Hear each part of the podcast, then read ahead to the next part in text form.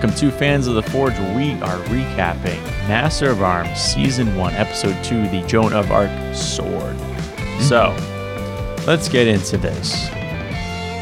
As usual, with Master of Arms, we have a quick draw challenge. So, we're introduced by our two hour three smiths. Colin Roy, who is 25 years old, has been welding for nine years and making knives for five, and blacksmithing for three. Jordan Borstelman utilizes 1,000 year old blacksmithing techniques, blacksmithing for eight years. And we have Melinda Brown, specializing in knives for women, three years experience in knife making. So, moving on to the quick draw challenge. They are given five hours to recreate a ball and chain flail. Oh yeah. That was cool. It was awesome, which is good for getting past shields, but dangerous to the wielder. So the parameters for this thing, it has to have an 18 to 24 inch long handle, a 12 to 16 inch long chain, and the ball must have a minimum of seven spikes. You have to make the chain. Woo. So That- kind of mhm. tricky. Five hours to do all that. So That's a lot. I it's a lot. Mm-hmm. And good luck, but it should be uh, pretty cool to watch. Yeah. And they had to make their own little sphere. It's not like they had a ball bearing or anything. Uh, They had to make right. every Yeah. single component of this thing, pretty much. Yeah. So Colin starts on the ball in the forge and is using the press for that. He has concerns that there's no low carbon round stock for the chain, and he ends up using flat stock to make a beefier chain. Um, he welds spikes onto the ball, and he burns his handle to give it a blackened look. It was neat to see how they made the ball in the press, like, cause they.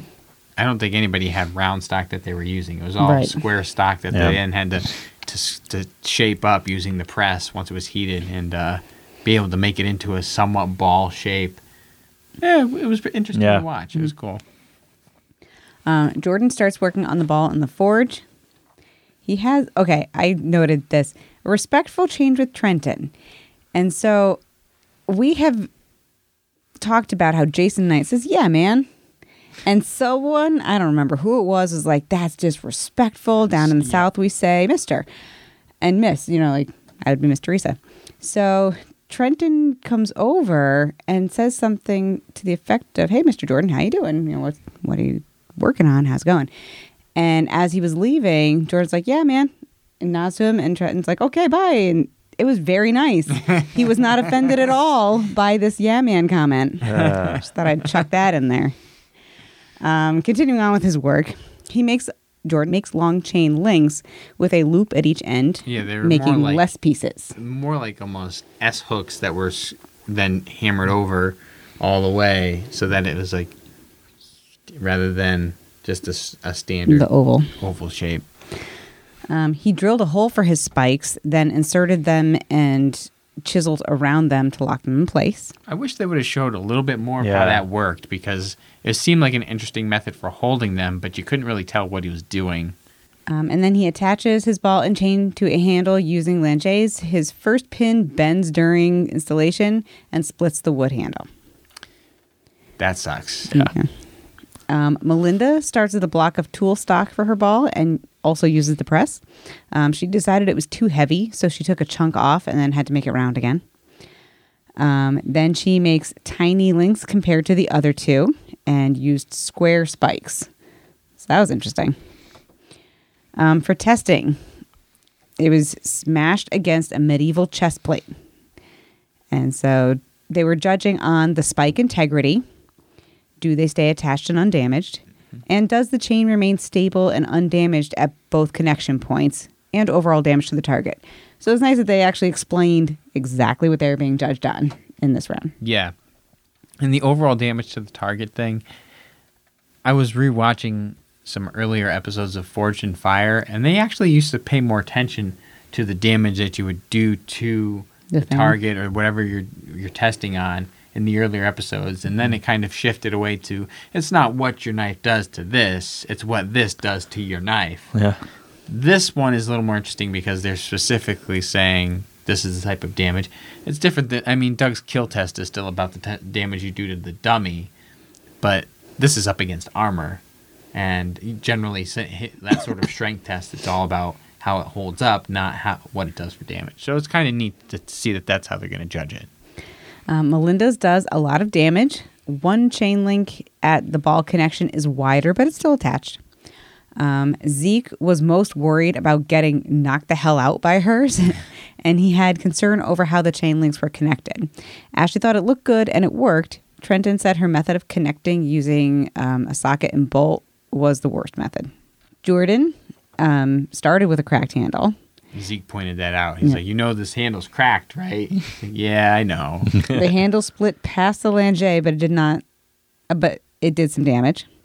Um, Trenton was unhappy with his construction methods, and Zeke said that the damage output went down as the handle split, which makes sense. It's not as effective as it's getting damaged. Um, Colin, everything was in one piece, but the handle is a little slick. The chain angle made it harder to aim.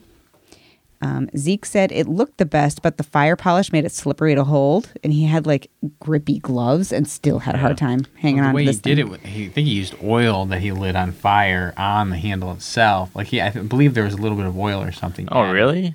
the hell would you do that for? I th- I, that's I think I may be wrong. I thought that there was a little oil, then he I- burned it. if that's true, oil. that's that seems a little silly to me.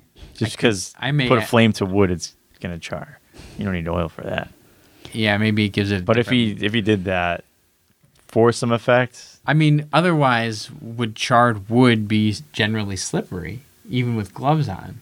I would feel like there would have to have been some other aspect going on for it to be that slippery, unless it was Um, so super smooth. But I don't know. It's not like. I really don't know. I'm not gonna theorize what might happen if something gets carbonized or you know whatever, and maybe it drew out some oils in the wood or some bullshit. yeah, who knows? It was slippery. Yeah. and the accuracy was off. And Ashley mentions uh, that you need to have control. So, because of the cracked handle and starting the testing with a cracked handle, Jordan got boot. Jordan got boot. Yes, that is true. We move on to our master build challenge. Colin and Melinda are given four days to craft Joan of Arc's sword. Uh, the background on this weapon included it had two years of service in the 100 Years' War. It was assumed to be crafted in the common broadsword style of the day, and legend has it it included five crosses on the side of the blade. Parameters were that it needed to be between 32 and 34 inches long, must have a cross hilt, pommel, and a fuller that is more than half the length of the blade. The five crosses are not required, but smiths are encouraged to embellish and personalize to show off their craftsmanship skills. So, right away, as they go on the second episode, they're more explicit in the, what they're looking for from these guys and women uh, that are doing the show, and saying right off the bat that if you do these embellishments and try to make sure this is as close to historically accurate as possible in doing that, it can boost your Help. your Yeah. your judging in the end. So Colin started. He used 5160 to make his blade. It was thicker than what he wanted, but he planned to move steel while he's working. Uh, paints on the blade with machinist blue, and then marks from where to remove the metal. I don't know what that means. you know what that when means? You, when you coat it in the machinist blue, you can mark on it Oh, okay. and like scratch it off, and that's kind of where you take it away from. It's like negative space. and then roughly from there makes the fuller. Uh, day two quenches his blade, and he's feeling that he's ahead of schedule and pretty confident. He's working on the guard. Um, in doing so, he managed to take a chunk out of the anvil that Yeah. they're working on, which it can happen if you miss with that hammer. It can do some damage. Uh, he makes the pommel and cuts walnut for the handle, uh, and then immediately cracks the walnut that he cut and switches to an orange, orange agate. On day three, his goal is to get the entire sword assembled. He is super focused and not really paying attention to what Melinda is doing, and that ends up causing a little bit of conflict uh, between the two.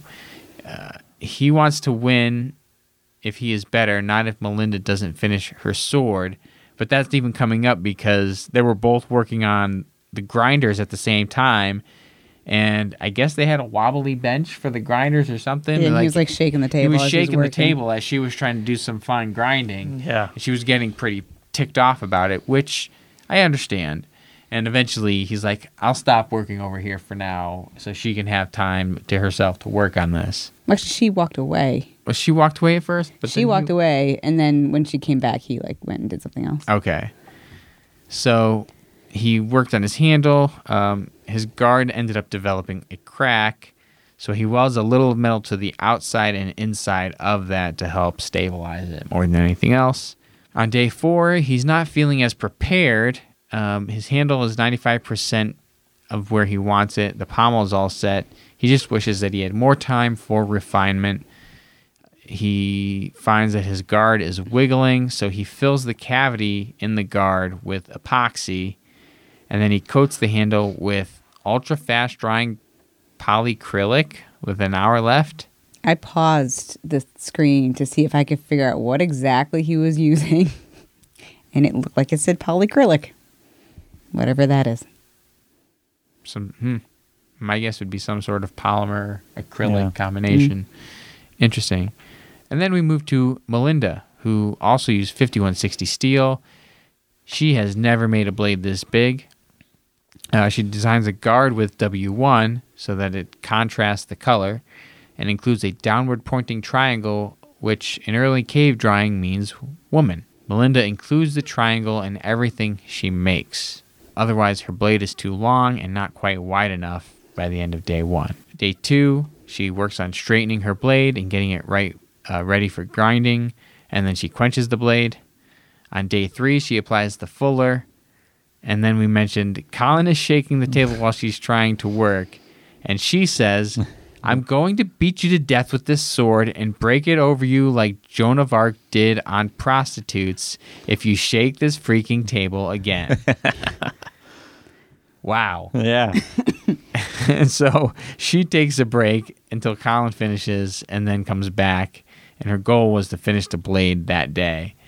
On day four, she finishes the pommel the guard. She drills the handle, shapes it out, puts it on, and basically spends the rest of the day doing the dressing work, the, the embellishment, the finish work. She um, drills the handle on and then wants to apply slash etch at least five crosses and she paints blue and gold on the handle in honor of the color of Joan of Arc's banner. Now, Teresa has yes, a, a little bit of a tangent here. When Melinda was talking about the triangle that means woman on her sword, the camera goes and shows Colin working. So it's like poor editing in this, you know, kind of important piece about her design.